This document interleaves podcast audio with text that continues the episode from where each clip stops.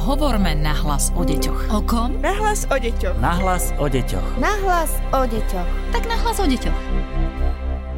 Opäť vás pozdravujeme z podcastu Nahlas o deťoch. Pri mikrofóne je Darina Mikolášová a pri tom druhom mikrofóne je psychologička Výskumného ústavu detskej psychológie a patopsychológie pani Beata Sedlačková. Vítajte. Dobrý deň, ďakujem. My sme už minulý týždeň spolu otvorili tému návratu do škôl, pretože naozaj sa ten 5. september nezadržateľne blíži. Rozprávali sme sa vtedy o školách, o tom, že deti sa vracajú do škôl, ale slúbili sme, že sa budeme venovať aj deťom, ktoré prichádzajú do škôlok a prichádzajú do jaslí. A chcem začať tými jasľami. Niektorých rodičov naozaj čaká ten prelomový deň, že dieťa dajú prvýkrát do jaslí.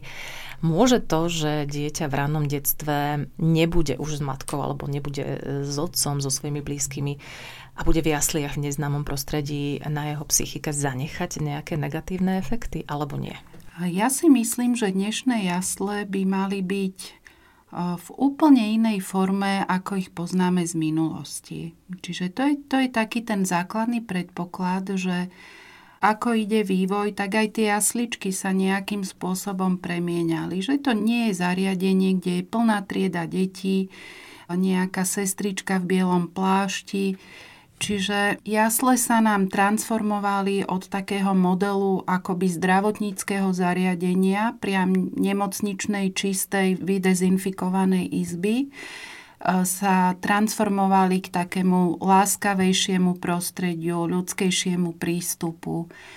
A čo sa týka jasličiek, tak ideálne je samozrejme, keď je tam menej detí ako v škôlke, čiže Celkovo ten posun by mal byť k takému nejakému ľudskejšiemu, ako som spomínala, láskavejšiemu prostrediu a mali by byť flexibilné tie jasličky. Takže nebať sa ich, nebať sa to dieťa pustiť do jaslí, ale starostlivo ich asi vyberať. Presne tak. Vybrať si jasle, ktoré nám ako rodičom rezonujú, sú v súlade s našimi hodnotami, výchovným smerovaním a spôsobom, akým vedieme dieťa. Existuje e, nejaký optimálny čas na to, e, kedy dať dieťa do jaslí, prípadne ho učiť byť väčšiu časť dňa aj s inými ľuďmi ako s mamou alebo s otcom alebo s príbuznými, so starými rodičmi? Ja si myslím, že každá rodina v tomto je jedinečná. Hej, vieme, že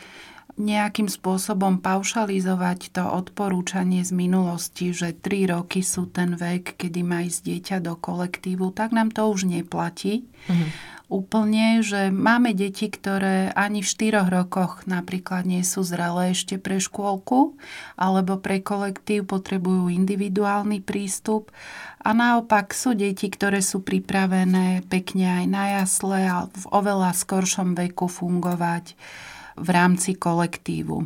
Dieťa potrebuje v ranom veku vzťahovú osobu, potrebuje sa nejakým spôsobom bezpečne pripútať, potrebuje získať istotu, že svet je bezpečné miesto. To ale neznamená, že sa to musí udiať spôsobom, že je non-stop s matkou alebo s otcom, hej, že je teda neustále s rodičmi. A nie vždy je toto aj ideálny spôsob, lebo unavená mamina alebo mama, ktorú toto úplne nenaplňa, byť celý deň s dieťaťom, chýba jej práca, kolektív, prípadne jej doma chýbajú jej aj financie, a nie je ideálny typ matky. Hej?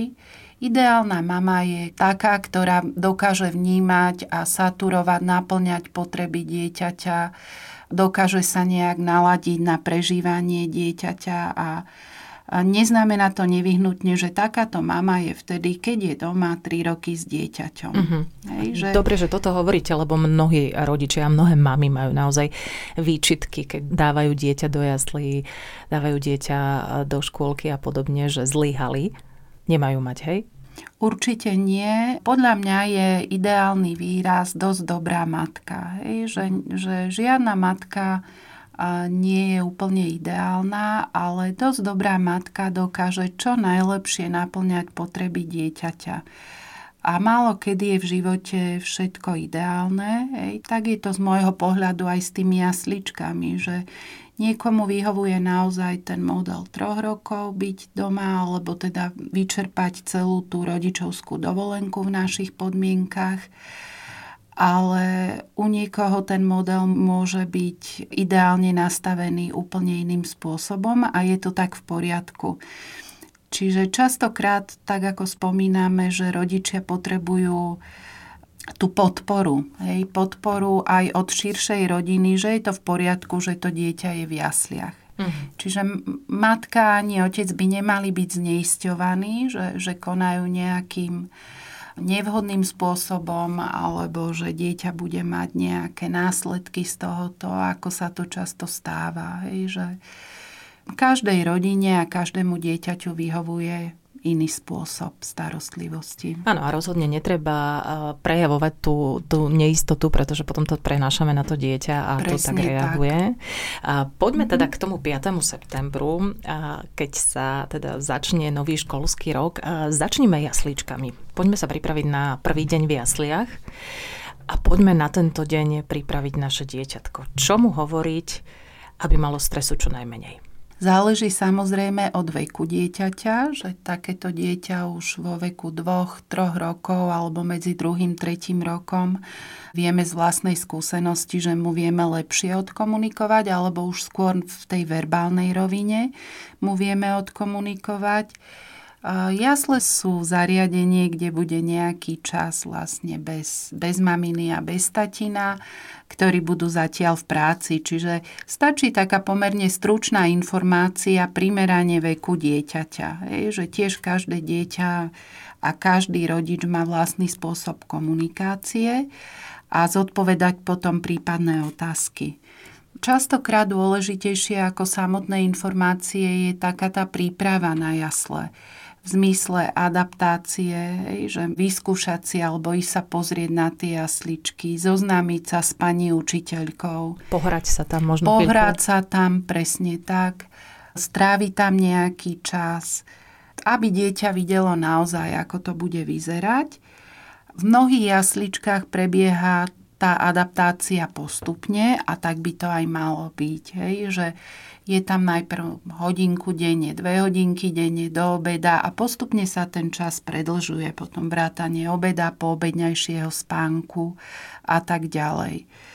Vhodné je pred nástupom do jasly upraviť režim, tak aby bol zosúladený s tým jasličkovým režimom. Čiže ideálne, keď sa aj rodič zaujíma, ako to v tých jasličkách bude vyzerať kedy deti obedujú, kedy sú ukladané k poobedňajšiemu spánku a tak ďalej. Čiže zosúladíme režim pred nástupom do jaslí. To boli jasle. Čo prvý deň v škôlke? Ako naň čo najlepšie pripraviť naše dieťatko, keď ide teda do škôlky prvýkrát? V škôlke je podobná situácia ako v jasličkách s tým, že dieťa už je zrelšie. Niektoré deti si zažili atmosféru v jasličkách, čiže už vedia približne, čo ich čaká. Ideálne je zoznámiť sa s prostredím škôlky ešte pred nástupom, čiže ideme sa tam pozrieť, ako vyzerá školský dvor, a prípadne zoznámiť sa s pani učiteľkou, ktorej triedu bude dieťa navštevovať. Prvý deň môže dieťa ísť do škôlky aj s nejakým kamarátom, ktorého pozná z blízkeho okolia, či už z domu alebo z ihriska, aby nadobudlo takú tú istotu, že tam bude niekto, koho pozná. Rozlúčka následne by mala byť taká jasná a krátka. Čiže ideálne je nepredlžovať ten čas, kedy sa lúčime s dieťaťom a môže to mať aj formu takého dohodnutého rituálu hej, pri lúčení že mohlo by to prebiehať veľmi podobne, čiže prezlečie sa dieťa, objímeme ho napríklad, dáme mu pusu a zakývame mu do triedy. Nie je dobre tento čas predlžovať.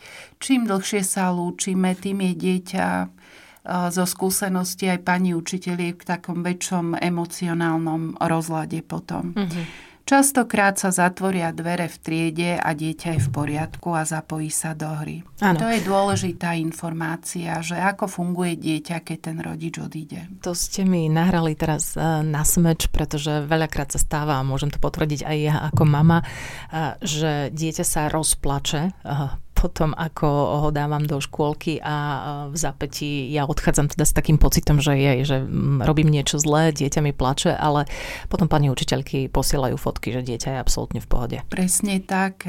Dôležitá je v tomto smere aj taká tá úzka komunikácia a spolupráca presne preto s pani učiteľkami. Hej, aby, aby aj rodič nadobudol takú tú istotu a bol spokojný, že dieťa je v poriadku a následne túto informáciu prenašal zase na dieťa. Ono je to akoby začarovaný kruh.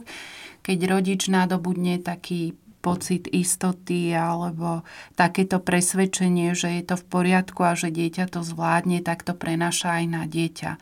Keď je rodič sám úzkostný z tohoto celého a prežíva taký výrazný diskomfort, tak zúskostňuje to aj následne dieťa. Čiže dobre je aj, aby s dieťaťom išiel do škôlky alebo aj do tých jasličiek, ktoré sme spomínali, rodič alebo nejaký člen rodiny, ktorý dokáže čo najviac zostať v poriadku aj v takej situácii, že dieťa plače alebo sa ťažko lúči pri odchode do škôlky. Uh-huh. Spomínali sme to už v predchádzajúcom podcaste, také tie veci, ktorých sa máme vyvarovať, keď dieťa ide prvýkrát do školy. Čoho sa máme vyvarovať, keď ide dieťa prvýkrát do škôlky alebo teda do jaslí? Mali by sme sa naozaj vyvarovať takého toho strašenia, hej? že v takých chvíľach, keď už sme ako rodičia preťažení, máme toho veľa, dieťa prežíva nejaké obdobie vzdoru, tak aby sme mu nehovorili také veci ako veď počkaj v škôlke ťa naučia, alebo tam už si s tebou poradia. Uh-huh. Pani učiteľka už si s tebou poradí toto sú veci, ktoré sa potom veľmi ťažko naprávajú, budovať ten nejaký pozitívnejší obraz škôlky. Čiže ne, nestrašiť určite deti škôlkou alebo školou. Hej? To je rozhodne podstatné. Máme, už ste to trošku naznačili, že v týchto dňoch e, takisto nejako pomaly upravovať zrejme režim pred tým kľúčovým 5. septembrom aj u takýchto maličkých detí. Presne tak, dôležitá je úprava režimu pred nástupom do jasly aj do škôlky. A potom je podstatný ešte taký ten tréning separácie. Čiže odlúčenie sa od, od mamy, od oca, od takých osôb, s ktorými dieťa trávilo často celé dni. Ideálne je postupne na tomto pracovať. Čiže keď dieťa trávilo veľa času s mamou, lebo táto chodí do práce, tak predlžovať ten čas, ktorý trávi aj s otcom, alebo s babičkou, alebo s inými príbuznými, aby si postupne navyklo, že nie je stále iba s jednou osobou, prípadne s, s rodičmi. Keď ten nástup do škôlky, alebo teda do jaslí nie je hladký, čo nám odporúčate? Čítala som a aj pani učiteľky to vlastne potvrdzujú, že rozhodne netreba prerušovať ten cyklus, že to dieťa z tých jaslí alebo z tej škôlky zoberiem a už viac tam nepôjde. Ideálne ešte predtým je tá postupná fáza adaptácie, pretože keď dieťa dáme hneď na 8 hodín prvý deň do škôlky alebo do jaslíčiek, ťažko sa to nejakým spôsobom napráva, keď nezvládne túto fázu. Hej. Čiže tá adaptácia by mala prebiehať pomaly, postupne, aby sa dieťa aj nejakým spôsobom psychicky otužovalo a zvyklo si na túto novú situáciu v živote, na tento dôležitý mílnik. Pokiaľ nastanú problémy aj po tej adaptačnej fáze, ktorá trvá zhruba ten mesiac september, hej, pokiaľ dieťatko neochorie, tak určite je dobré poradiť sa aj s odborníkom. Ešte predtým, tak ako som spomínala, by mala prebiehať naozaj úzka komunikácia s pani učiteľkami. To znamená, pokiaľ vidíme, že dieťa je doma v nejakom rozlade, je v nepokoji, je dobré o tom rozprávať s pani učiteľkou a zároveň sa jej aj pýtať, ako vyzerá ten deň dieťaťa, keď s ním nie sme my pretože pani učiteľkám aj nám rodičom ide o to, aby sa dieťa cítilo dobre. Čiže spolu na tomto pracovať, je to akoby taká spoločná práca, ako to ideálne nastaviť.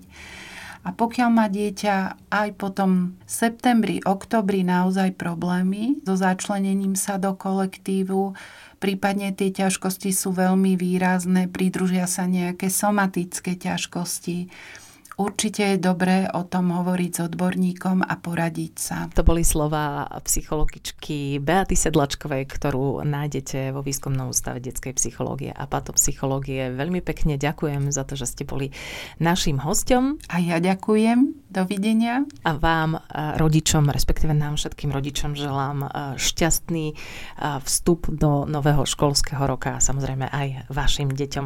V prípade, že máte akékoľvek otázky, môžete ich adresovať do podcastu Nahlas o deťoch zavináč woodpub.sk.